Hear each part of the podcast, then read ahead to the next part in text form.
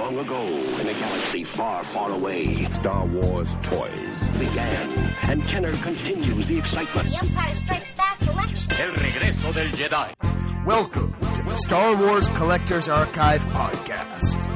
It's the Kivecast, was Death Star Space Station with a snap open space hatch. sometimes known as the Vintage Pod, Wow, what a weird place. a monthly audio magazine dedicated to vintage Star Wars toys and memorabilia. Hosted by Sky Payne, Fudd, Chewbacca's good too. and Stephen B. Denley. B-Wing fighters and B-Wing pilot action. B-Wing pilot action. B-Wing pilot action. B-Wing pilot action. Market data mined by Brisbane Brisbane Mike Luke Skywalker handles his saber well. and Fantastic Pete. Boba Fett has a see-through helmet. Tech support by the Low Ones. Princess FX7, X-Wing Ace. Randall Calrissian, R5D4, Greedo, the Emperor, and Princess Nise. And Princess Nise each sold separately from Kenner Star Wars. It's the second issue of our audio magazine that was written and recorded at Celebration Anaheim. We have a cavalcade of Kive cast guests, including Gus Lopez, Duncan Jenkins, Chris Georgoulias, Ron Salvatore, Todd Chamberlain, Pete Vilmur, and Hervé Valenchez. We talk about Hildebrandt, celebrations past, sheet music, and basically it's an unloved palooza. Plus, Sky tries to figure out how to add some extra content because it's been a little while. All this on the Kivecast Vintage Pod. Celebration 2. I mean, Celebration 7, Part 2. Celebration 14. Or Celebration 9. Hi everyone, this is Sky with a little pre-Wampa message. Uh, so, as I said in the intro there, this is going to be uh, a show that we recorded at Celebration Anaheim. And as it's been for the last few episodes, this is a non conventional episode. Uh, so, again, we should be getting back to regular episodes next month. Uh, but Celebration was just such a, such a big deal. Um, another thing to sort of mention is it's been a little while. I wanted to apologize for that. I've had an end of the year review. My parents are moving down the street, which is like tons of work. I have a super secret project, which I'm hopefully going to announce in the next couple months. Um, and it's just sort of been, you know, this end of the year craziness. So uh, Steve and I will get back sort of on the horse, so to speak. Um, but enjoy this episode because it's it's pretty different and it's got tons of stuff in it. I want to give a big thanks to Mirko Milanovic uh, or Milanovic. I, I don't know how to pronounce your name, Mirko. He also goes by Skookum Trooper, which isn't that much easier to pronounce either. Um, but he is the reason that we have this episode because he recorded it. Um, we didn't have any means to record, uh, as you may remember. I said, uh, you know, last time we just had like a, the microphone pointed at the monitor. It was it was a bad deal. Um, so he and Eric from the Forcecast, uh, not Rebel Force Radio, but from the Forcecast, uh, helped us to get this audio. So that's why we have it. So yeah, we're gonna hear lots of different voices. Um, I'm gonna jump in at the end and just do Pete's Market Watch because we have done Pete's Market Watch, and I might even jump in here or there to sort of add more facts, give a little more substance, or even give more nonsense because we only had an hour to record, and uh, one thing we know is we need more nonsense. Uh, uh, for instance, I, I uh, as you may know, I'm, I'm super into the the new Star Wars uh, movie that's coming out, and I haven't heard anyone else say this yet. So when I found out that the the leader of of the bad guys is called Supreme Leader Snoke, I actually uh, instantly had uh, the Dr. Dre song stuck in my head. The next episode, and so this is what I think every time I hear that guy's name. Hope you're ready for the next episode. Hey. Snoke leads every day. Now, let me paint a picture for you. It was the second to last day that I was at Celebration. Steve was there in a majestic red t shirt with his typical grace. I was there in my gray Chewbacca t shirt and lots of hair product. And we had the cool Celebration Anaheim logo in front of us. And I'm actually happy to say that my favorite picture that's ever been taken of us uh, was taken with uh, Ron, Steve, and I. And we are, for some reason, holding our hands up. And for some reason Ron has a Mr. T in his hand, and for some other reason it looks like Mr. T's hand is Steve's hand. I'm not doing this image justice. You know, let me say this. Join our Facebook friends or Facebook friend us or whatever it is cuz we're putting on stuff there like all the time. So, you know, go to go to iTunes, give us the thumbs up, say you like us, but then go to Facebook because that's where you're really going to get to see these pictures as they come out. And this picture of Ron, Steve and I is the funniest and weirdest picture and I have no explanation for it at all. That'll give you a better idea of what it was like when the Kivecast recorded at Calibration. Take a seat. Hope you're ready for the next episode. Hey. Wampa Wampa. Welcome to Kivecast uh, number 62. Oh, wait, they want to do it responsibly. Okay. Wampa Wampa. Tauntaun, tauntaun. Yeah. Sounds pretty exciting. So uh, we are here at Celebration Anaheim recording our second of two shows.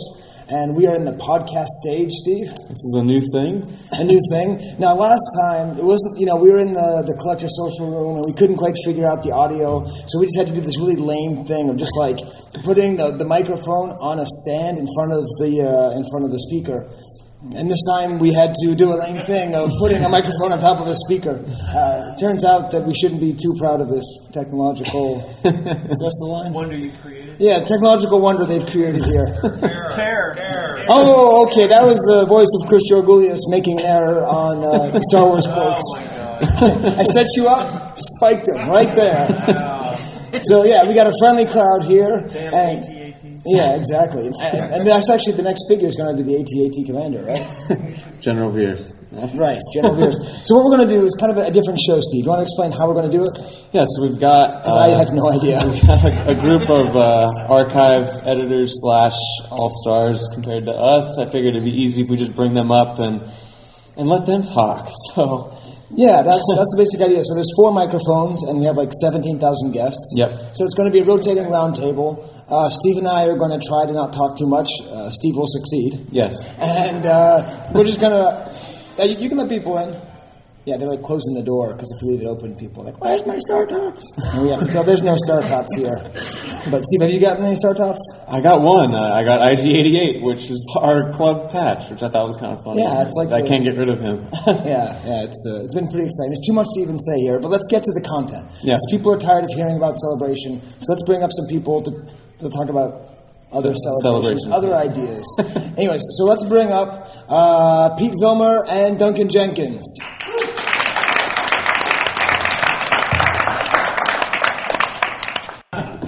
So, Pete, I think this is the second time that we've had you on, but the first time was only in Gus's closet. is that correct? Yeah, it's, it's very exciting to have you on here. Um, we sort of wanted to have you on for a long time, but just sort of figured this would be a good reason. And Duncan, this is your seventh appearance. Wow, keeping track, I guess. It was actually a total guess, but I, I think it's I think it's pretty close. Um, so you know, we, we have this sort of basically. I had an idea for the first topic, and it came about yesterday. Uh, we're actually in the presence of a truly great artist, uh, Bruce White, who's over there, and he gets he's laughing. So when I was making the podcast uh, to come to celebration, they had just posted the Vader cases, so I didn't really get a chance to talk about them. Um, and so we didn't talk about them at all. And I thought, why not talk about just the pièce de résistance, the amazing piece that was done by Bruce White? How would you describe it, uh, Steve? it's magical. Okay, uh, Duncan, how would you describe it using descriptive terms? How would, you, how would you describe it, Duncan, using descriptive terms? It's um, the Hildebrandt art uh, reimagined on a Vader case. Right. So it looks just like a Star Wars poster, you know, with Luke and Leia, and Leia's holding onto his legs. Okay, uh, it's Sky going to interject here. I realize now as I'm editing that Leia doesn't really hold on to his legs. I actually had the, the original poster for Vacation or European Vacation stuck in my head. Um, so she's not holding on to his legs, as I say like 15,000 times, but she is definitely in a position of inferiority and sort of below him in the traditional position of sort of being lower than the male lead and, and kind of leaning on him. Um, but you know, it's not exactly the way I described it, but I don't know. and everything. And I realized like we haven't talked about that image yet. No, not in detail. It's a weird image, isn't it? It's, way? it's very unmovie-like. Um, yeah, it, it doesn't. It kind of conveys what you think the movie is going to be about, but it doesn't really um, accurately reflect it. Right. I mean, as a feminist, as we all presumably are, it's not a particularly positive image having the woman hanging onto his leg. It looks like He-Man or some kind of thing like that. And I was just thinking, like, you know, where did this image come from? Why do we use it? Why was it used so often? When did we stop using it? And there's enough people in the crowd that are way smarter than me and a little bit smarter than Steve who will be able to answer this. But Pete, where's uh, where do we first sort of see this image of Luke with his hands in the air and Leia with his with her arms around his legs like she just doesn't care? Well, this was uh, that, Tom Jung. Sure. So Tom Jung was putting this uh, image together for the marketing campaign of Star Wars. Uh, he was somewhat under the direction of Lucas to get a picture or a style very much like. Um, uh, uh, man, I'm blanking. Frank, thank you. Frank Frazetta. They actually tried to get Frank, but he was not uh, available for the job. So Tom Jung, uh, as directed, did a very uh, heroic looking image and had actually Leia was far more scantily clad uh, in the originals than, than as, as she ended up on the final poster. But, um, And, and, and so when you say scantily clad, so this is like early images that we, we've seen and that's, that's in your book about posters and I just don't remember or these not really been seen? No, they, no, you have. They have been published, but they weren't in the poster book, uh, the 2005 poster book, because uh, they were. They did not want us to put those in there. Not because she was scantily clad, simply for for space purposes. well, I would actually like to put forth a conspiracy theory. Okay, they, they just didn't want to know the truth. Okay, Are, are we all in agreement that's why they didn't do it? Okay. As we sit here, you know, let's let's bash Lucasfilm a little bit. All right. So then, but what I don't understand, okay, well, actually, I do understand, but I'm going to pretend like I don't because uh, it's more interesting to say that, is why did Bruce say that his is a Hildebrandt when we're talking about Tom Jung as the original artist? Uh, okay, so Tom Jung actually came up with the design itself, and the studio very much liked it. Uh, But uh, allegedly, you know, Lucas liked the design, but he wanted kind of more of a fantasy fairy tale style, and he liked the Hildebrandts. So he had the Hildebrandts basically do the Jung version in their style. And so that's why you've got kind of uh, the two versions. You have the Jung, and then you have the, the, the Hildebrandt. And they said that they wanted to get Frazetta initially. Yes. Did, did Frazetta ever do anything for Star Wars? Um, he, no. He did some Battlestar Galactica. Well, that's And- it's the same thing, right? We can all read Battlestar Galactica, Yeah. Star Wars is the same thing. Flash Gordon, uh, Black Hole. I'm sure he regrets not doing it in the end. Although Fred Frazetta's obviously got his, uh, you know, his own legacy. And- All right. So then, what I wanted to think about was where, when do we see this image used? So I think most of us think about it on the, in the front of a card back, right? Used in a in the Star Wars card front. Boy, it's confusing to say card front and card back. On the front of the Star Wars branded uh, Kenner action figures. But when we were talking to, to Bruce, right, Bruce? Okay, you maybe heard that on the microphone. He was saying that it's not exactly the same thing. I mean, I've never even really looked at this image of Luke and Leia on the on the card front and then compared it to the poster and really realized how different it is. Um, so this is a question I've asked just about everybody in this room, and they all say they don't know who actually did the drawing of the art on the card back. Is that accurate? Does anybody know that? I'm Chris? using that to the toy guys. Ron? Tessa, can you just make up a name? no? Could someone just make up a name? Hugh Jazz. Yes, Hugh Jazz. Thank you. Uh, wait a minute. Wait, and the other reason we were thinking of it was the archive party, Steve. Yeah. We were able to make a little pin with a dog as Luke and Leia as, as a cat. Yeah, yeah. Chris Botkins had uh, had kind of whipped that up for us, and then uh, we had that turned into a pin as well, which which I thought like was awesome. I couldn't believe like the uh, the transition. It was great.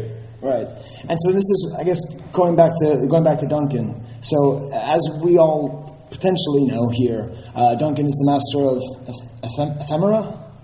That's the word, right?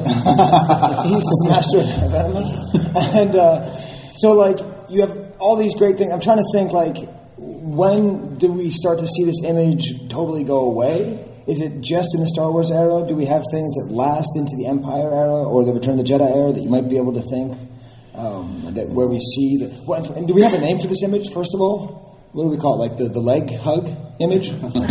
Can we do that? It's a Conan. Yes, so the- okay, so Point of what- phrase. It's a Conan image. Oh, the Or Conan. heavy metal, something like that. Yeah, okay. Yeah. Uh-huh. Okay, the Conan leg, leg hugging image. Yeah, okay, so if, when Jared hears this, if he could just do a picture of uh, Arnold Schwarzenegger with his legs being hugged by Mark Hamill, that'd be great. Um, so, so wh- when does the Conan image go away, Duncan? Do you know? Well, it, it's mostly all Star Wars. I don't really think you see it in any of the other movies after that. Now, it does show up, um, particularly in, even up into modern times, where that image will be reimagined. Uh, you know, but the the Hildebrandt, and it was very um, ubiquitously bootlegged, even too. I mean, bootlegged or unlicensed things would always take that image and and use it. Um, it would be done on T-shirts or or posters or different places. Um, the the Hildebrandt image itself was very ubiquitous as a poster, and then uh, iron-on T-shirts uh, over and over again. And then other countries would take it and kind of move it into their own version. There's a Coca-Cola poster from Japan uh, with Luke in the raised saber, but he's got this blown drive uh, hair that's all feathered back, looking uh, fantastically Farrah Fawcett.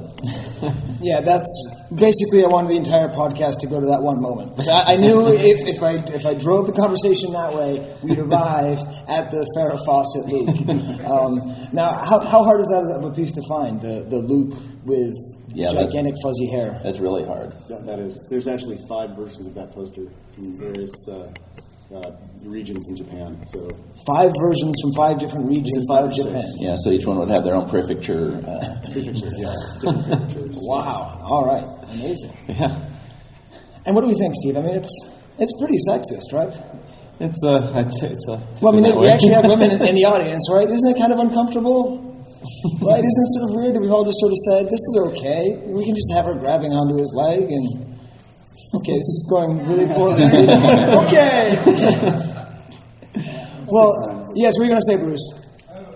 In, uh, well, at least Leia has a gun in Hildebrandt poster. On the Kenner logo, she doesn't have a gun in her hand. Okay, so Bruce just made the amazingly good point that in the Hildebrandt poster, Leia is packing heat. She has a gun, and in the card back, she doesn't. And I wonder why that is, because the figure came with a gun. Steve, theory? Uh, you got me. Um, maybe it's because the background in the Starfield is black. Ah, Okay. Black. Chris Georgoulias suggests that the Starfield is black, and that's why. No, I Practical. said maybe. no, Chris you said just definitively. I heard said- definitively. Actually, the Jung version, the, the gun is pointed down, and the Hildebrandt it's pointed sideways. I, That's the LA version. I see this. Yeah, this is awesome. This is, wait, so Hildebrandt, the gun is sideways? yes, and the Jung, And the Jung version is pointed she's- down. It's stylistically. And is that true, Bruce? And yours is it pointed sideways? Yeah. Okay, she's a menace to society. We all know. All right, Sky here again. So uh, I'm actually I've included in the enhanced version. We'll put it in the show notes and put it up on the Facebook page. Um, a cool comparison that Bruce provided of the card back and the Hildebrandt image, and it was pretty cool how you can see her her disappearing gun.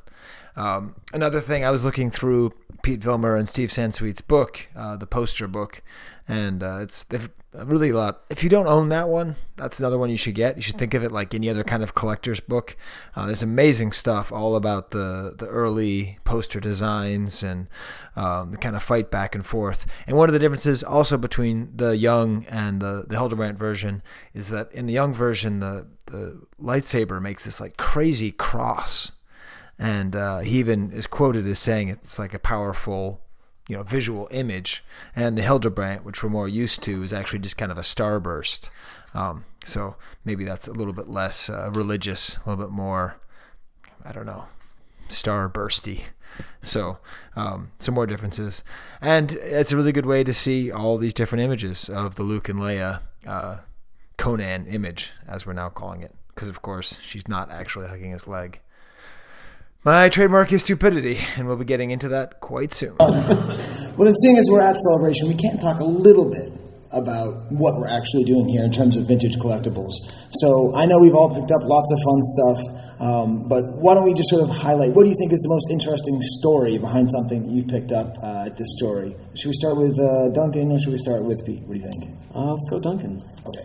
All right. Um, well, what of uh, stories? Um, Or just interesting things. Interesting things. I got a Mexican comic from Todd Chamberlain, so that was good. Luis Villa Gomez. Uh, so it's been working its way up from Mexico, and it's now in my collection. But it was one uh, for the Empire Strikes Back. Yeah, exactly. I had contacts within context to, to bring it up here, and, uh, but uh, it's one of the Empire Strikes Back ones. But the interesting thing from the Mexican comics is that they're about a two thirds size, or maybe even a half size of the traditional comic size that we have here in the United States. So just kind of a fun, different look. Um, But, but is it just the, the Marvel art just scaled down then? in this case, yes. Um, Okay. And, and that's, I imagine, very hard to find or?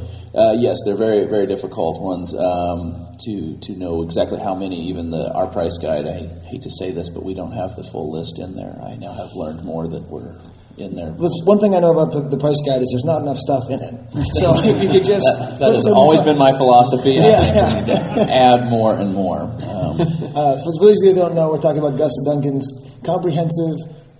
I don't know the rest. guide to Star Wars collectibles. Thank you, Gus. I know the Gus and Duncan's part. Comprehensive guide to Star Wars collectibles, uh, which is, with the exception of that one item, a complete list of everything that's ever been released with the word Star Wars on it. That's right. That was the only thing we missed.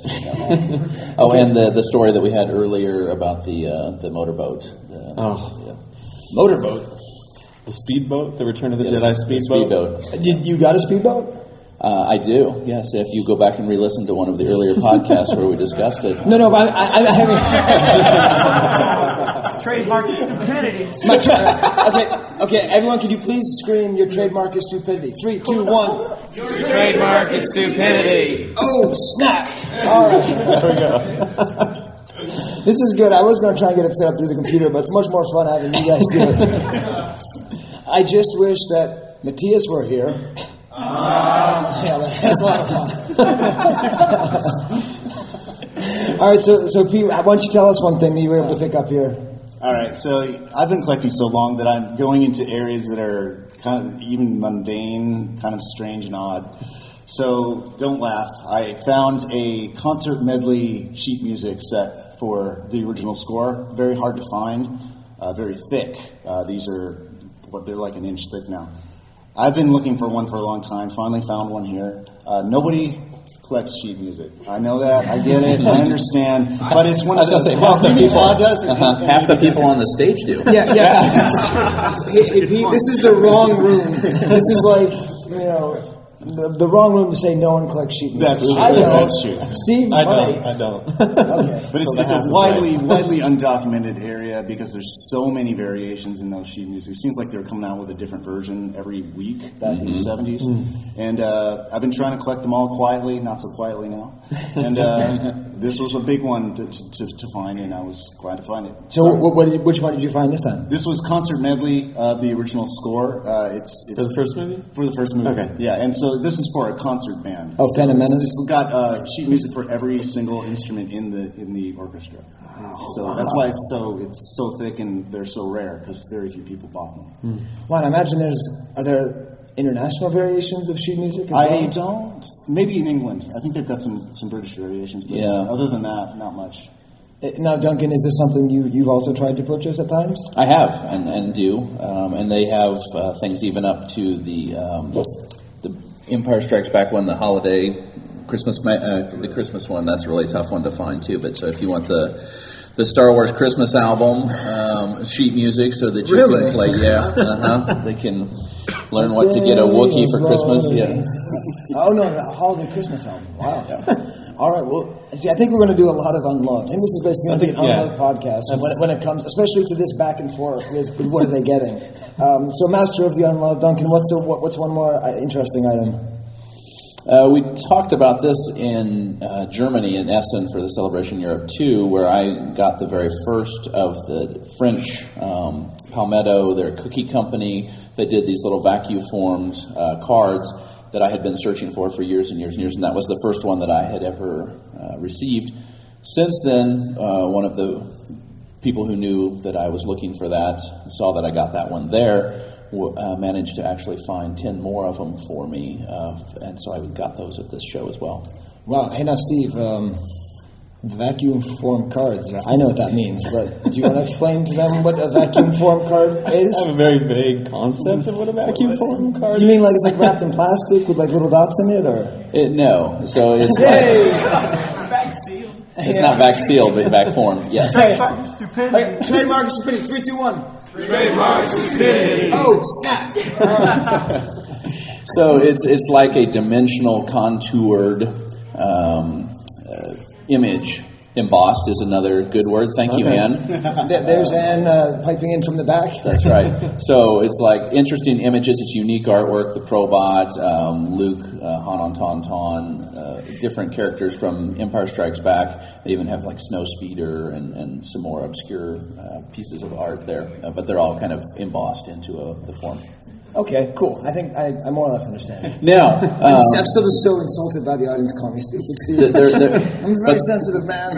Uh, Sky, the best item, though, by Yes. far, that I have received so far is a uh, triangular ruler uh, that has R2D2 on it. Uh, that was from a Pepsi promotion in uh, Argentina. Yes, so this is pretty fun. Yesterday, I was able to complete a trade with, with Duncan. This was actually advice uh, given to me by Yehuda, where he needed, uh, they have these, so you can help me understand what these are. So in Argentina, Pepsi had an agreement with Star Wars at the Return of the Jedi era to make school supplies? Right, so um, Coke had the worldwide license for uh, Star Wars throughout the original trilogy, but uh, Peru and Argentina both have Pepsi promotions uh, that were post Jedi, uh, just just post Jedi, uh, very very obscure. And, and they came. Uh, someone showed up on on, e- on uh, Rebel Scum and said he had a couple full sets, and I wanted the Chewy, so I just bought the whole thing, figuring, eh, it's always a good idea to buy everything, right, Duncan? Of course, I think that's everyone should do that. And then I get an email like, "Hey, I saw you got it, so I don't have the R2." And so Yehuda's idea was, when you trade with Duncan, just say, "You know, I like Chewbacca. Just just give me stuff. and so he went into the Smithsonian and he brought out this bag of funk. It was like it was like a marble from England, a pin from England, like a lottery ticket from France. Yeah. It was uh, it was a, we might have to do just a whole podcast just about what was in that bag. Um, but that was a uh, that was a pretty fun pretty fun thing. Now, Steve, are we getting to Gargan Largan? Do we have to I think, I think we're okay. We can, we can soon, soon. I didn't make the sign. Sorry, ran out of time. Yeah, yeah, we're not sign. Steve did a little bit of work on something called the Archive. so that was an applause break. Steve did a little bit of work on something called the Archive. You were, you were the life of the party. I was just the. The breath of life. Yeah, the muscle, the brains, the effort.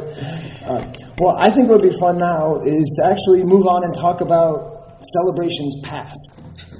Oh my! We Ron have a- Salvatore has brought a stuffed Mr. T. Uh, yeah, Leslie over here um, brought Mr. T with him. So since you stole his tagline, I figure he needs a, a spot on the, the table. He's another guest, yeah. So, what were I'll you just, have to, I'm just gonna have to hold his shoulder for him while while we. Steve is going to be gently. What- Steve, if you let him drop, I am leaving Anaheim right now, and I'm never talking to you again. Okay, wait, All right, that, I- actually, I'm that sounds, sounds like a good deal. Um, okay, okay, I'm going to hold him up. So uh, we are now here with uh, Chris Georgoulias and Ron Salvatore, uh, frequent visitors to Yes. the archive roundtable. Thanks, guys. Uh, Thanks, guys. Yeah, yeah. Everyone, um, let's see. Chris doesn't have. Well, everyone just properly pronounce Georgoulias. Three, two, one. All right, and uh, G. ev- everyone, everyone, scream out an obscure French movie for Ron. All right. Good one. yeah, yeah, All right. So I, I realized, you know, that this is Celebration Seven, and uh, Steve, I don't know if you've noticed, but there's a lot of people outside the door Uh, here. it is uh, pure insanity. This is. We can all agree this is the most people we've ever seen at a celebration. yes, I'd say so. And, and we were talking about it, and I don't know. I, I was trying to think like the last time there was a celebration before a launch of a new sequel was in 1999, and I was trying to think like, you know, who do we know who's been there? Well, everybody except for us Uh-huh. up here. So I mean, everyone knows about the rain and that it was really rainy, and that's cool. But I want to know more than about the rain. Like, was there mud? No. Um, like, how do you think the level of anticipation for the new movie matches, like, in the air here versus there? What, what, what do you think, Chris? Man, it's been what 15 years since then, I guess. Um, or well, 16 now. Yeah, I would say it's even bigger. You know, the Star Wars is so much bigger now. You know, and, and Lego's huge, and, and video games. You have so much content that's come out with Star Wars. It's that's built. You know, and plus all the pop culture references and everything. And with Disney, with their tie-in with Disney for, for years, you've already had this elevated level um, of Star Wars awareness, and now with the with the films on the cusp of coming out, you know, and and with a lot of great. Um, actually, one thing they've done great with these is it seems like they've taken all the right elements to make this movie and this this series. You know, they're they're bridging the gap. They're bringing the the original principles over. They're doing things with the effects that you know people want practical effects and and just seeing that that trailer the other day that they debuted that second or teaser, whatever it was. I mean, there, there was noticeable excitement in there. I think, and people were just very excited. And I, I it, it's, it's it's it's it's bigger than than the the prequel. Now, at Celebration 1, was there some kind of big announcement or some kind of big trailer or something wrong? I don't remember. I'm sure there was. What I remember. Uh, well, what was, the, what was your hotel room number? uh, I have no idea. Okay, do you remember who you stayed with? Chris. Yeah. Aww. Chris and Tom. Double tree.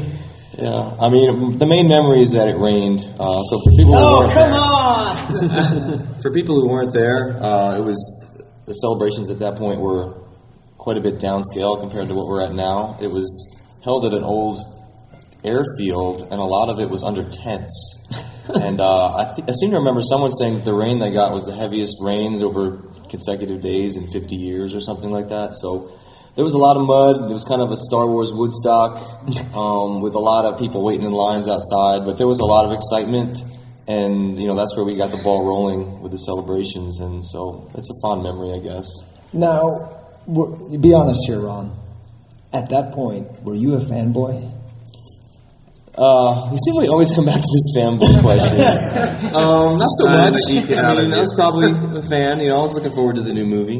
Okay, Um, but, but it was still mostly about the toys, and you were Yeah, like, okay. I, I think most of the stuff I was with Chris for most of the celebration. I remember. I think we We hardly went into the room. Yeah, I don't the, think we the did aircraft hangar that had the, the, the prop displays and things. we mostly did the collector stuff. Um, although there was less of it to do. I mean, the panels were basically a little pagoda out in the middle uh, of the mud, and, and you're you're standing out there without any audio visual, and with people just holding up items. I have a picture of Duncan holding a, a four up, an actual. I think it was a sculpt, maybe a Sculpt, wax, yeah. a wax micro sitting out there in the rain. we may have had a microphone, and he's Yeah, just kind of talking to people who aren't really paying attention. So, I So mean, they were- that was the genesis of this whole collecting track thing that Gus and everybody else have done such a great job on. And but at the time, it was pretty. I don't want to say bad because we did put some work into it, but it was nothing compared to what it is now. So, so I'm, I'm, I'm trying to think of it sort of as it was back then, with him holding up the the one of a kind sculpt. Do you remember what, what figure it was? Han, Boba Fett. Han or Boba Fett? Han Torch Yeah, you may be right. Okay, I, so- the, I can send you this photo when I get home. Okay, well, you can send it, okay? So this is also probably a good time. Actually, no, it's a good time to plug Gus Duncan's new book when either Gus or Duncan is at the table. Hey, Steve. That's why I, we are really radio great at logistics. Yes. Um, Your trademark is stupidity. oh snap! Um, so when when we're, you know, I'm kind of picturing him that. Did you feel like people were listening, or was he like kind of? I kind of imagine him kind of like the people outside of the convention now, who are holding up like the "God died for us" oh. signs and like screaming at them while people walk How- by, how many being people- like, "This is a forum, How many- very rare pre-production item." How many people would you say are in here now? I would say. about 40 or so? I would say about half or a third of the people who are in here now are usually maybe. There's like 30. I would say there was even less There were, than, were, there than were in 15 here. or 20 people at some of the, and everybody else was just People online. just kind of walking by and oh, what is? There was a line to get into like the store, but even the people in the line, even though they were standing there with nothing to do, nothing around, they had their backs towards us, and they were like ten feet away. We were on a little stage, and we did have microphones, and but it was a little tent. It was probably a fifteen by fifteen tent. It wasn't in the mud though. It was a there was there was water everywhere because it's an airfield, so the rain has nowhere to go. You know, and the dealer tent it was pouring out from underneath the side of the dealer tent in some corners. But yeah, we sat there. It was show and tell. Everybody brought their physical items, and we did the presentations like that, and it was just we got ideas of what to do. We put a program together, and it was like a show and tell. And, and like now we have lines here out the door. Yeah, it's grown tremendously. How many panels have not been completely full? Almost none. Here? I mean, there'd Yeah, be maybe the- one or the two. fir- the first on. couple, yeah, it- they, they've, it's been great. All the ones I've seen have been pretty full. Yeah, Uh, and- but I mean, the next year we started doing the giveaways, and that upped to attendance. Two So two years, that. no, I'm sorry, two times. The, the next year we had audio visual, and then the year after that we had a giveaway, and then there was trading cards, then the medallions, and it's just grown from there. And attendance has grown along with it, so it's gotten better and better. Yeah, it feels too that people, at least at this one, seem more responsive in the audience. They seem to be listening more. They seem to care a little bit more. Um, Yeah, I mean, say at, so. back in '99, was it just all the people who you already knew, just kind of sitting there, staring at you, laughing at your inside It jokes? was like the dozen people maybe standing in front, kind of trying to hear, and everybody else could going, "What are these guys talking about?" as they Yeah. walk past. So, I mean, that's to- that's not even an exaggeration. That's what it was like. Now, are there any collecting track uh, pieces of memorabilia that exist from the first one? No, just photos. Really? Yeah, There's we not didn't- even like a like a anything. flyer. Flyer, nothing I like don't that. think there was in a. So, so, so the human beings here are the only remnants. this is why we're recording an oral history of, That's of right. Celebration That's right. And Gus reminded us that we brought some sand from Tunisia because we we had gone on that trip to Tunisia in February, and, and celebration was in April, so that was a real fresh trip. That was the second time Gus went, and the, the only time I went. So we brought some physical artifacts there. And uh, I mean, did you? I'm trying to think. Maybe we should start talking about the actual amount of vintage and interesting, expensive items. But maybe we should actually bring in uh, the next set of groups, and then we'll just keep bringing people back and forth, right? Because my next question would be best for I think Todd and Gus. Okay. go for it. Okay, so you guys maybe will come back. You want to leave Mr. T? Thanks, guys. Mr. T can stay. Okay, thanks, suckers. All right, so we're going to be bringing up Todd Chamberlain and Gus Lopez.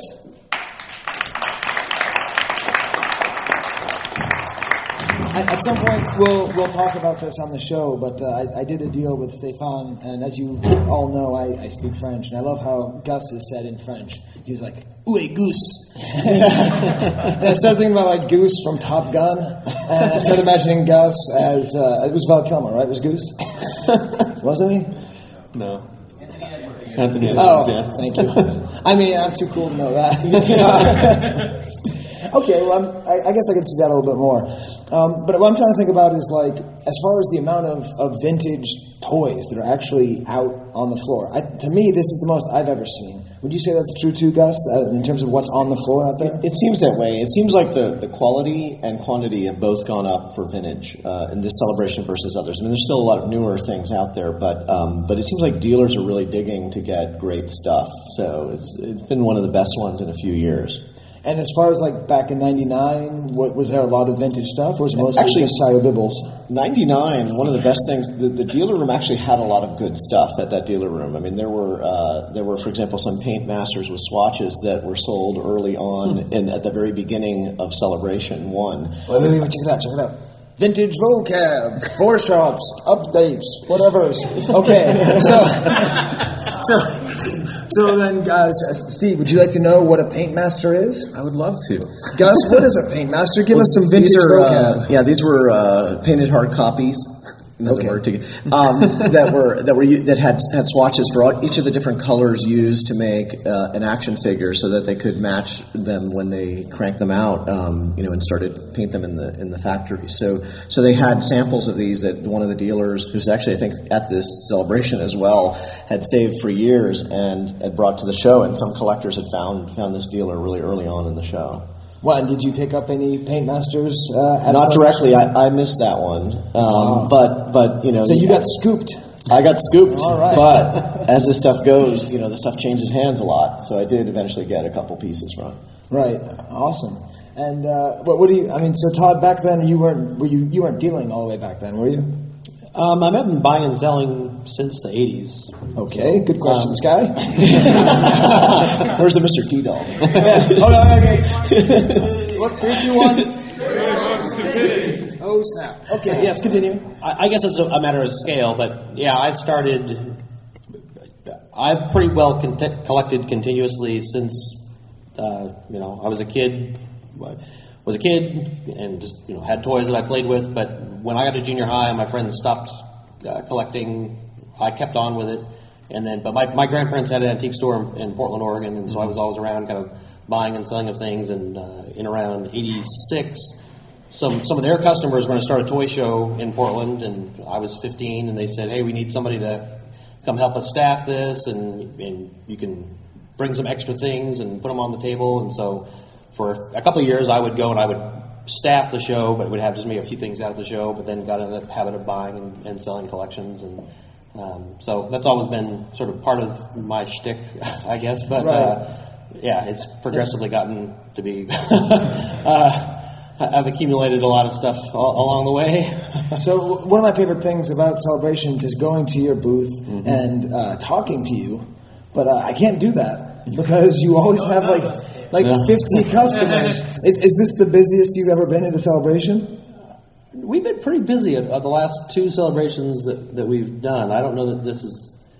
My wife does not believe me, but this is the most organized I've been to a celebration. I'm sure no one who's been to my booth will believe me, but uh, I will have by the end of the show. I will have opened every box that uh, arrived with me, uh, and that does, hasn't happened.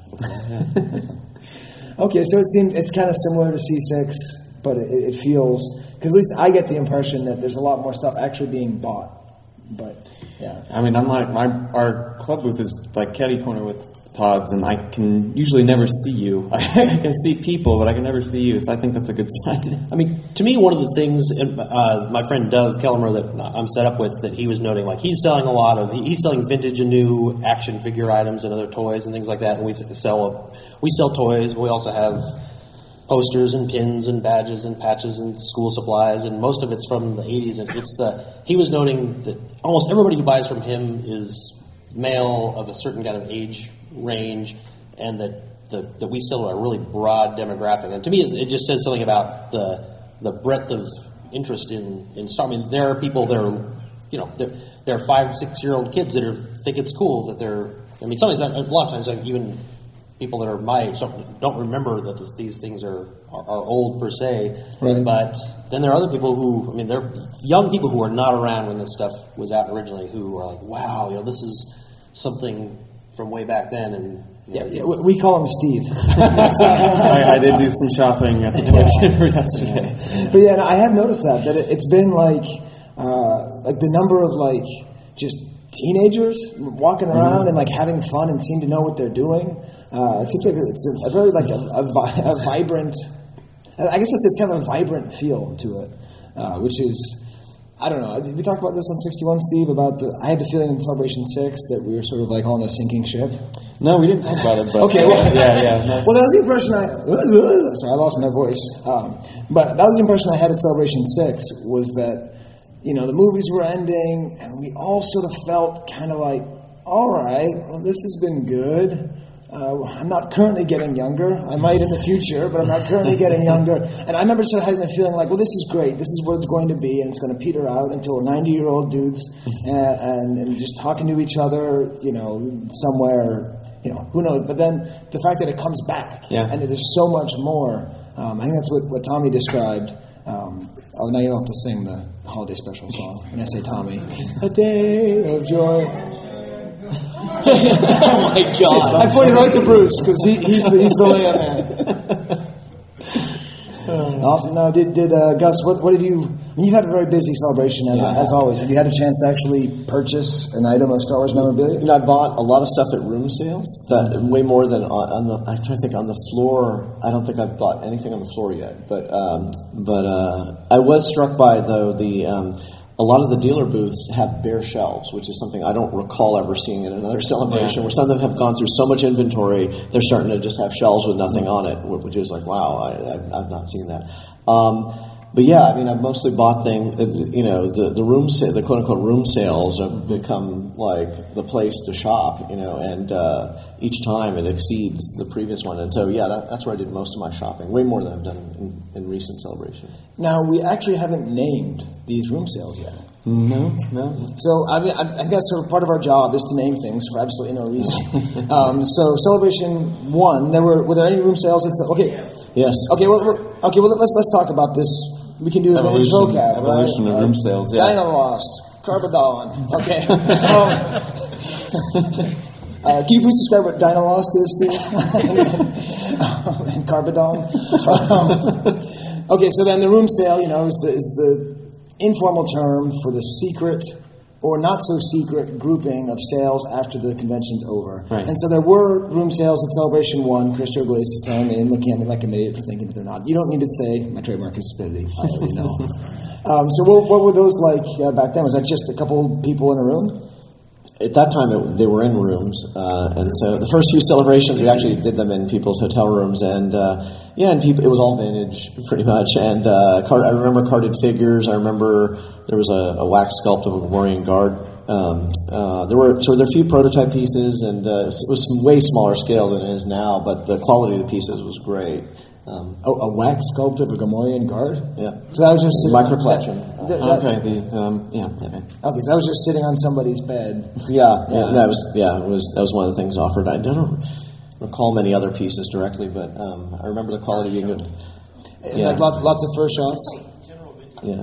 Right, just general vintage stuff. Chris Gregory says. Celebration two is when it really picked up, um, and and and yeah, yeah. So Celebration two and three had particularly strong room sales. Right. But where we started running into pro- that was where we also started running into the problems of we would we have tried so hard to get room blocks where we the you know, had the hotel managers assure us yes you will get adjacent rooms and then show up and they're random people because we were trying to it was largely around room sales and not wanting to disturb other people late at night and every year we would go back and our supposed continuous room block has been split up with families that do not want to hear people up until two in the morning. So Yeah, two in the you morning. I would love to have gotten to bed that's, that's that's tame compared to now. and, and the hotel that we're in now, if you guys don't know, um, the Hilton in uh, in Anaheim was designed by Franz Kafka. It's uh, there's there's no there's no rhyme or reason to it. You get off the elevator. There's two elevators. Neither of them work. If you see an elevator going up and you want to go down, just get on it because you're never going to see another elevator again.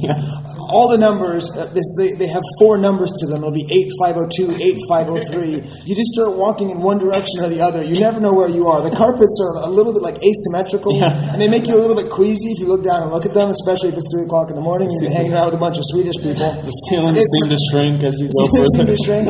It's, I, I walk around and I'm just like, Always a long walk from the elevator. Like I don't know how you design it, so you have to walk across that entire floor. Because in the lobby, it seems like it takes thirty right. seconds, and once you get to your floor, you can't find your room. It- It's a paranormal hotel. Yeah. It's like, I, I, I mean, you know, like the uh, the Tower of Terror. They just sort of said, It's right down the street. It's just- Anyways, that's that's the bit where I complain about the hotel. Um, so celebration two, we talked a little bit about this about the Steve Denny Right. group sales, and then Yeah, that's the velvet- velvet rope sale. Um, where Yeah. we watched. Uh, actually, today there was a panel by Matthias. Who's enthusiasm? Come on, more enthusiasm with Matthias. Okay. Uh, and he was saying that there was 2,000 proofs that were essentially around 2,000 sold that night or something Some like in that ballpark, yeah. Yeah, so in that ballpark. Yeah. So, I mean, uh, Steve Denny had sold a bunch beforehand Right. th- through uh, Tom Derby, but those were the ones left over, and there were there were quite a few left.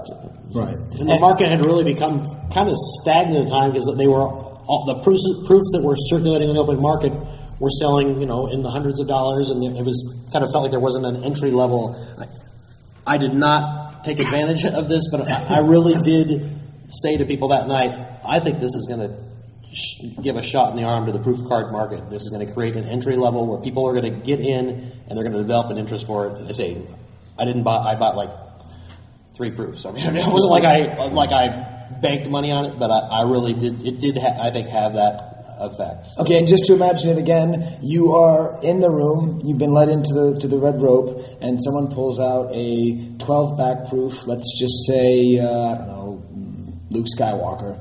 Uh, how much were you going to uh, have to spend to walk away with that? Four hundred, maybe five hundred. Yeah, Luke. There, there were a couple more. I mean, Luke's one of the more common ones. Oh, yeah, and, and there weren't- and it wasn't really that heavy on the Star Wars, uh, you know, proof cards. It was mostly Empire Jedi, but but Right. Because again, you know, like I think the, through the sales through Tom Derby, a lot of the you know a lot of that stuff had been sold, but there was still I mean, there was enough that like if you if you love a character, you could find could something. put a you run find, together, You could put a run together Yeah. that night. Right. Well, box flats were twenty-five bucks, That's- and I got a pretty amazing. Yeah, I think I got more box flats than proofs because they just seem more interesting to me. right. So then Celebration 3 happened, and the room sales were still in the rooms, right? That was the first one I remember. Yeah. Yeah. And that was the one where I very well remember seeing uh, someone walking with a box and uh, a one of a kind Chewbacca proof in the box. And uh, I saw it and I, I looked at it and he said, it's, it's reserved for. I was like, to who? He said, Derek. I was like, I wonder who Derek is. but uh, he's now sitting over there. How's it going, Derek? That was that was my first experience with ah, uh, and uh, it's a scientific term.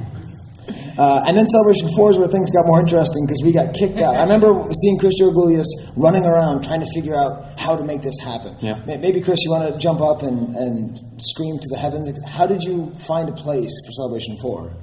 So we, you know, we usually every time we pick a hotel to stay in. So every year it's been like the vintage hotel, the same way. I must be on the mic. Yeah, that's fine. We'll, we'll catch you. All right. So we picked the hotel. So that year again, it was um, I think it was a Wyndham or West. Start with a W. I forget the name of it, but. Yeah, we, we, we tried again to get everybody on the same blocks. Celebration 3 was the only time we actually got everybody in the same wing, and that was the best one. And then we, we there were too many people in between us, and the security guards came up really quickly. But the security guard said, "Hey, the bar downstairs is closed. Go use it." And then that started off. We should really call them hotel sales now because Yeah. there's no room. Yeah. There's no way to do it in the rooms anymore. I can't. Right, right. So that that's what became the cantina sales. Um, and that was uh, that was amazing because it was in the bar of this hotel in Los Angeles, and a bunch of people brought a ton of things. I remember I bought some pretty awesome things from uh, from Utah. I remember you had a pretty cool Steve long York box. came and brought a bunch of things from his collection, foreign items, and um, Yeah, I, I I believe a nearly complete Death Squad Commander run. Uh, I believe, yeah. A lot of It tri logos too, right? Yeah, and that's really where, the, where I think they changed into just finding a room, and then five and six, we just found places in the hallways. So I don't know, maybe like the Pacific, the Pacific sales, because it was called the Pacific Room. There was a Pacific Ballroom, right? Okay, yeah. so we can call Celebration Seven Like ballroom or meeting room Yeah. That's the only place you can have the ballroom sales. I like sales, that. yeah. Yeah. yeah. So that was the ballroom sales, which is a long way to go around to say that was the craziest room sales I've ever Yeah, seen. I, I called Steve and I was like, okay, where are they? He's like, man. Man, I don't know if it's man who's going to work, man. Man, we're gonna. That's how he talks on the phone.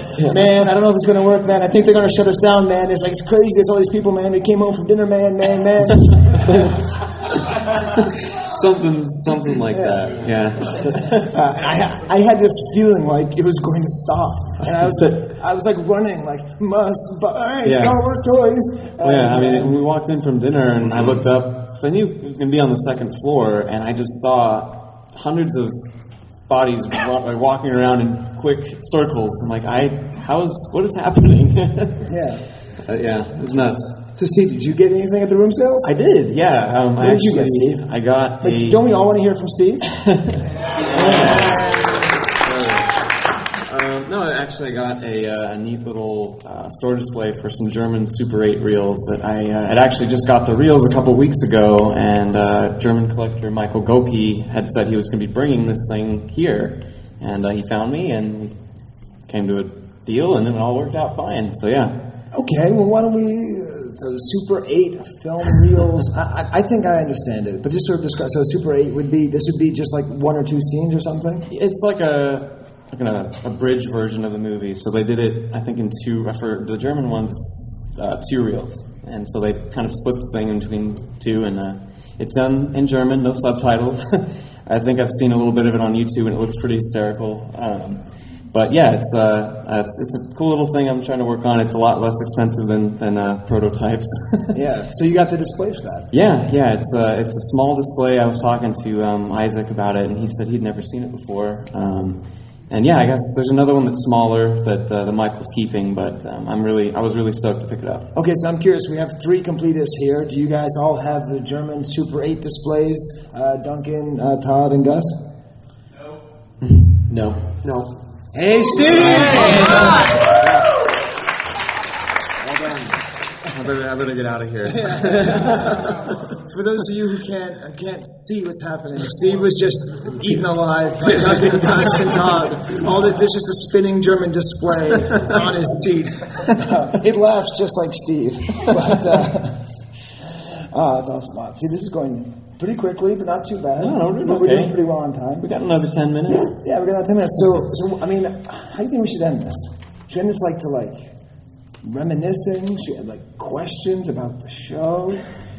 Well, I guess we didn't ask Gus what he actually got. He said that he had a good time at the room, room sales, sales, yeah. But he's being mysterious. yeah, I mean, I got uh, yeah different food items. Some that people brought to me, and then some that uh, you know uh, similar to you guys. I got the uh, Pepsi items from Mhm. Argentina, so that was kind of a, a nice piece. Um, uh, yeah, so it, and it, it was. I got some people bring me cereal boxes from UK, um, so so that was good. They have a, yet another cereal promotion going on now, so uh, got to start that all over again. Uh, but yeah, nothing earth shattering, but it was just there was a lot of you know good breadth of, of selection and obscure stuff. It wasn't just the same old. Um, oh, I bought um, I uh, Ewoks uh, crew T-shirt or, or, or sweatshirt that um, that I didn't have. So Oh, that's cool. I actually have a torn one, but yeah, it was good. All right. How about you, Todd? Did you uh, enjoy yourself at the room sales? Uh, I got the Pepsi stuff. I think is a common theme here. I love that. We got there a little bit late. John, Jonathan McElwain for, uh, gave me a tip off on that, which I was very thankful for. But uh, at least I got some representative examples. I love the artwork on that. The the thing that I I didn't actually buy it at the show, but that I received at the show before leading up to the show about a month ago, I bought the last of a group of a big collection that I've been working on for several months, and in this collection, it's the estate of a, of a woman, a woman selling the, the collection that her mom amassed in the '80s, and she'd sent me photos. I started buying things from her on eBay, and finally convinced her that she just wanted to sell it all at one shot. And she started just I said, just send me group shots of what you have, and in there there's a line of three 1981 uh, greeting cards from uh, drawing board that I had had two of the three for 10 years, and there, I was missing the Yoda card, and I've searched and searched and searched for the thing. I I was so ecstatic to find that night, so I finally actually rec- I had the stuff shipped directly here to the show because there was a lot of stuff I was, was going to be selling, and so I finally actually got to hold it in my hands. And I was Now, now you're keeping that separate from the stuff you're selling, yes? Yes. You're just gonna put it It's out like there by very- mistake. yeah. Like, I don't know, a buck. yeah. Find your keepers. But yeah, yeah. So I'm, I'm keeping that for myself, and so it, and to me, that's what, what makes collecting fun. Is I mean, there are expensive things I'd like to get, but um, even on the open market, I wouldn't expect to probably have to pay you know more than fifteen or twenty dollars for something like that. But I said it's, it's the hunt for that item that's obscure, but um, isn't necessarily you know market valuable. But Awesome. See, I knew we'd get a lot of good unloved items. Yeah, today. I think I had a feeling that was uh, going to happen. And like the nuggets from the archive are actually the archives themselves. um, so then we have eight minutes left. What we can do is we can talk about fantasy baseball for a minute. fantasy hockey, right? So we can talk about that. I'm getting a lot of a lot of negative looks here. Um, now, what we can do, I think, is actually kind of open this up to just sort of open discussion. Like we have like interesting. We have members of different podcasts here. We got the you're the Marvin Dog guy, right? How would you like to be per- referred to the best? Jeff. Okay, Jeff from the, the Marvin Dog. Yeah. Jeff the Marvin Dog guy, right? Uh, we got Grant from the Star Wars Forum UK podcast, right? Just kind of oh, and Jez. Jess. Oh, I'm sorry, I didn't recognize you were wearing like a hat before, right? Yeah, I can take it off. Okay, all right. Uh, so it's kind of fun having all these uh, people here, Steve. Yeah. Uh, what, what was I going to say about that? It was uh, going to be an open discussion of some sort. Would you like to, to lead said discussion, or Thank you very much, because I am flailing like a flounder. For everybody who's been up on stage, is there anything you were hoping to find at the con that you didn't run across? Anything that we were hoping. Anything that was on your list that you haven't found yet? Steve? I mean, I have one. It's it's probably nothing crazy. The the Kenner movie viewer uh, and the cartridges. I'd love to get one of those. I know who's got one. Oh, Trevor the tweeter dude knows who's Uh, how, do you know how much you're selling it for? Uh, Thirty bucks. Thirty bucks. See, I like I like cheap stuff. what about you guys? Uh, you think a shipping case of dog chow bags from Australia? I think would No, be that- uh, that- uh, Yeah, I'm, we got- always, I'm always expecting to I'm see those expecting here that. So, Uh, you know, I was, I was really disappointed. We didn't see that.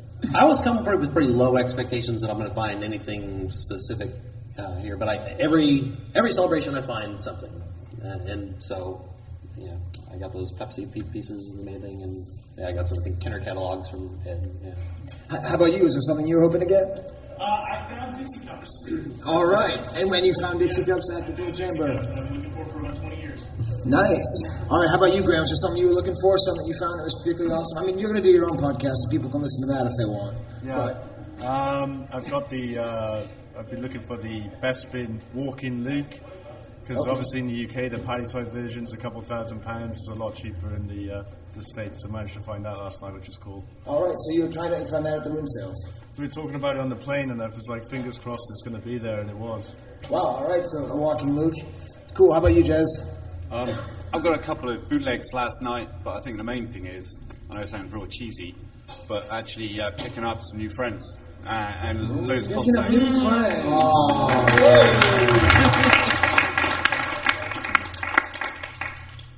Well, it's hard to beat uh, that, Steve. Uh, do you know what else is hard to beat? Do you guys know what's insanely hard to beat? Steve's fantasy baseball team. Still in first place. He's got the rarest Star Wars toys. He throws the best Star Wars party, and he has the best fantasy baseball team in the world. It's only uh, Steven like Brahe 10, ten games in Sky. I, I called you Daniels again. I know. I- So- I- so- I so know. I just- Lakers fan. Nothing. Well, I guess you could you could you could talk about your book because we said we were going to. Yeah. How's Yeah. your book doing? So Gus and Duncan created a guide to micro figures. To the micro collection, yeah. Micro collection That's a toys. Yeah, title. it's a subject we've always wanted to do. We covered it in our prototype book. We, we you know touched on the micro collection. Um, you know, it's a, kind of a favorite among a lot of collectors, uh, and we had a lot of pieces in our collection, so it felt like we, we had a lot of material to cover it. And but it was one of the craziest books to finish because. Uh, Matthias was working on a book. we were working on a book. And we were so working on two, and I was helping Matthias with his book. So we were working on two books at once, and and the books arrived like the day we started celebration. Yep. So so it was down to the wire. That's right, yeah, because you edited Matthias. I gotta say, Gus, I wish you didn't edit. Oh, you should. I, I still have the drafts though. Could you please yeah, release that, share that as a uh, super special edition? Because I know he, he, he's got amazing English, but I still think it would be fun for Yeah. see. Yeah. yeah, yeah. All right, well, this is as good of a place as any to awkwardly put in the Market Watch.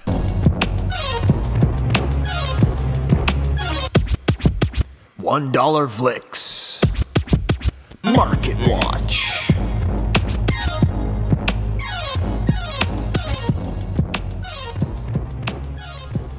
First of all, thanks to Pete for sending this out.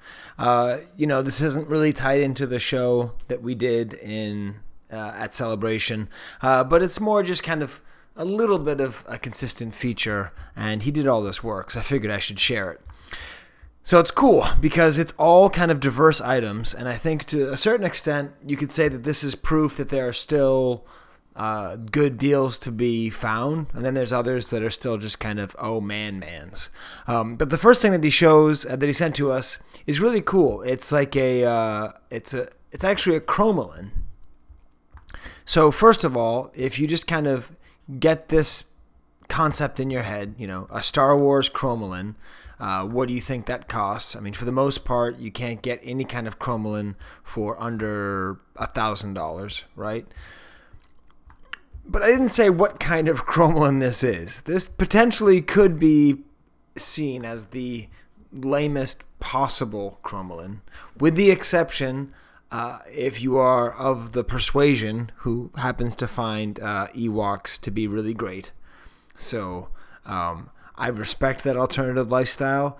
I, I'm speaking to a lot of our, our fans now. So I bet if you love Ewoks, this is like the coolest thing that's ever popped up. But if not, uh, it's just this kind of strange chromalin. And it's actually for the swing tabs uh, or the swing tags. So those were like the things that would be used to um, sort of uh, put a hole in and have it go like you know you have the stuffed animal and that's you put the little plastic doohickey in so that it has a tag in the plastic animal. So this is the actual proof for that. And as always, the more I look at it, the more I realize it's actually pretty cool because I never really thought about. Of course, they had to have pre-production material for this, uh, and it's really pretty funky. And it amazingly sold for one hundred and forty dollars. So that is $140 Star Wars Chromalin. Uh, you got everyone. You got you got Wiley, you got Wicket, you got Nippet, you got Kanisa, you got Leaky, and uh, Mook, Mookies. I, I don't know. I can't read them that well. Uh, so that's the the first item. The next is considerably more expensive, but what's cool is it actually kind of ties into the archive party uh, um, coin that that uh, that we made, uh, that Tim Eckhold made in conjunction with Matthias, and uh, based on our um, based loosely on my dog. Um, so this is the Boba Fett uh, Power of the Force coin, which sold for seven hundred and eighty dollars. Um, so actually, let's look at a different book. And to do that, I'll just take out my handy dandy copy of Coining a Galaxy by James Gallo Mark Salati uh, with Jeff Carell. And that lets you know that a Boba Fett coin is considered category E. So that is very rare, I suppose, because uh, if they didn't actually sell the toy, um, then there's less of the coin that would have gone with the toy. So because it was unproduced, Power of the Force, that must be why. And because it's Boba Fett. So that's uh, pretty interesting. Seven hundred and eighty dollars for an AFA ninety coin. And do you hear that sound? Is that Bobo? We're talking about your coin, Bobo. Yeah. See, the thing you don't know about Bo is he smells terrible, but he's got really soft ears. So it all kind of makes up. Um, all right, and actually, this is as good of a time as any to address. I think three episodes ago, I started off burping, and uh, I apologize for that. I'm not going to do that again. That was quite rude. I will do you the service of I just cut out. I've been trying to re- record the next section, and uh, Bo, my dog, just did not stop running around the house. I don't know what's going on. I think there's an animal outside, so you just heard his click clacking, and then you hear me yell at him to put him in the kennel. And I thought, well, that would be cool to keep in, but no, you don't want to hear that. And then I got attacked by this wood bug. I, I don't know, actually know what it's called. It's like one of those bugs that looks like wood. And uh, I was like, I, killed it, and I was like jumping around, and I was talking about it. I cut that out too. And then I got ready to talk about multi packs, and I realized what I was going to say was, well, hey, maybe we'll have an expert who can come on and talk about it later.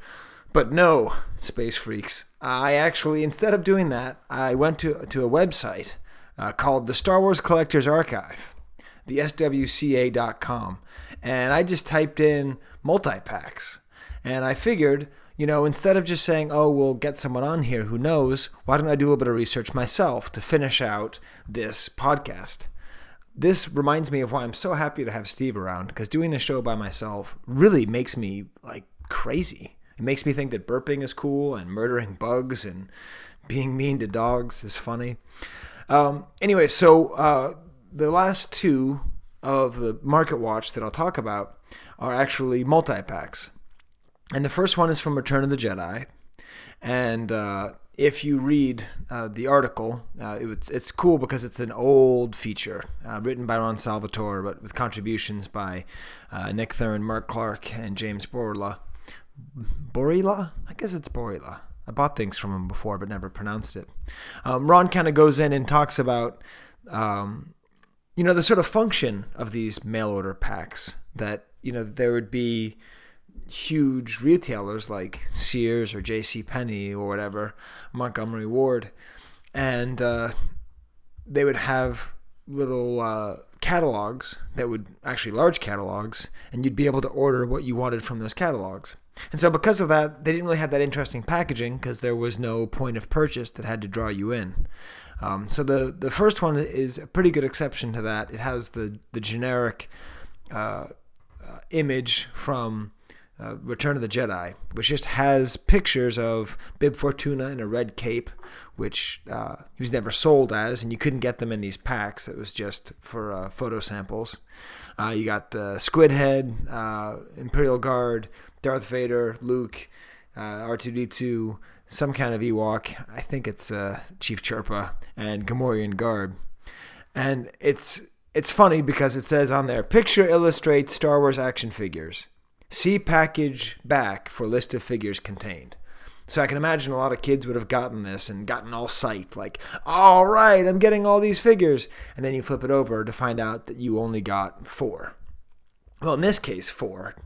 However, in this case, you got Darth Vader, Boba Fett, Yoda, and Luke Skywalker, X Wing pilot. So that's pretty good because you could pretty much recreate a lot of Empire Strikes Back.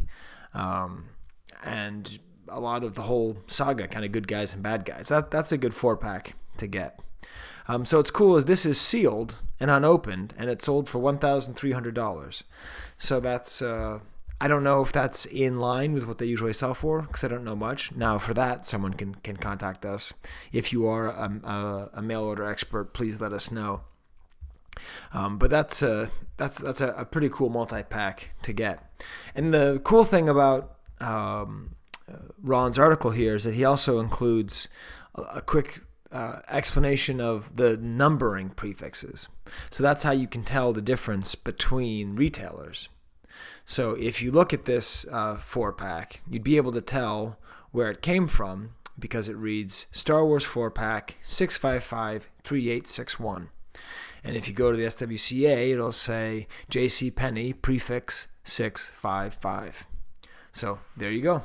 That was one of many prefixes used by J.C. Penney. So this was from the J.C. Penney catalog, which is pretty darn cool. Now the next multi-pack is crazy. Now this is cool because this is not actually a multi-pack that was a mail order. It was actually sold in stores, and you can tell because it has a beautiful image of the toys on the front. So with the multi packs that came with the Empire, uh, there's the red and the yellow. And so the red is apparently more rare. I remember watching someone buy one at Celebration 4. That was pretty exciting. Uh, and then the yellow is, is more common, but they're both quite rare.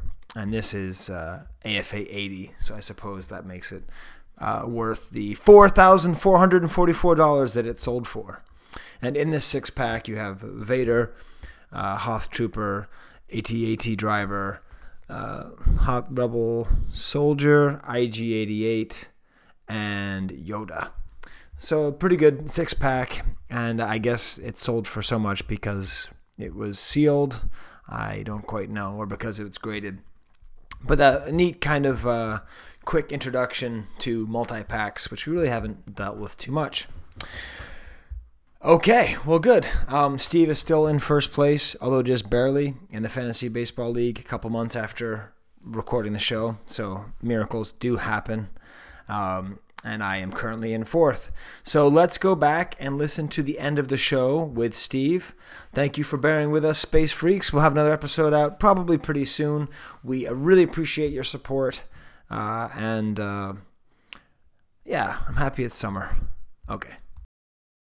Although I guess I should say that the one thing I was able to pick up, and it's very exciting, was I was able to pick up a 45 back. I was able to pick up a 45 back Meccano Cheek Taba, and that was the thing I've been That's looking a big for. one. That's a big one. Yeah, and that's. I realized, like, you know, because it came up for sale, and this is the situation that a lot of us collectors are in, where something comes up for sale, and you're like, that's not worth that much, and then you watch it sell, and then you go, I would have spent that much. And so I, I had to get in my head, like, I can do it. I can s- sell something from my collection. So I, I sold a couple of proofs, and I was able to buy that. And that was really exciting because Stefan actually brought it in like a little, like, uh, you know, a, a case and a Halliburton case all the way from Paris, and he unveiled. Okay, it wasn't that dramatic, but uh, you know, he was able to bring it to me from Paris, and I was able to buy it. And I have not been that excited to, to receive a figure in a long, long time. And so that was my memory of the room sales was finally getting to get my hands on this amazing uh, cheek taba piece. So, and I get to, you know, I know how to pronounce that, so it's good. Yeah, I just realized I meant I meant to mention that too. All right, well, we just got the five minute sign, so actually- yeah, that means that we 5:30 did now, it. I'd like to yeah. really give a big thank. This is the first time we did uh, a podcast. I think it was at Celebration Four. So this is uh, the third uh, celebration for the Kivecast Celebration Vintage five, Pod yeah. Star Wars Collectors Archive Podcast. The longest name of anything in the entire It convention. takes up we two win. lines on the sign out there. It takes think two they would let lines. do that. the Star Wars Collectors Archive podcast, the Catcast Revenge Pod. So it's very exciting. I have to go give a, a panel talk right Yep, now. right so now. that's pretty exciting. Uh, so, Wampa Wampa! Thanks, guys. Wampa! figures are not yet available, but this Star Wars early bird certificate package is in stores with its colorful Star Wars picture display stand and certificate